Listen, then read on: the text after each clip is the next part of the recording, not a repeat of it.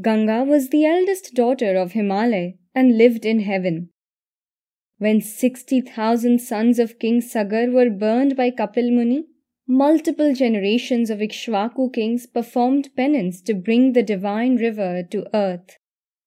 Eventually, it was Bhagirath who succeeded in bringing Ganga to earth by first pleasing Brahmadev to release Ganga from heaven and then convincing Shivji to hold the fall of the mighty river when she descended from heaven.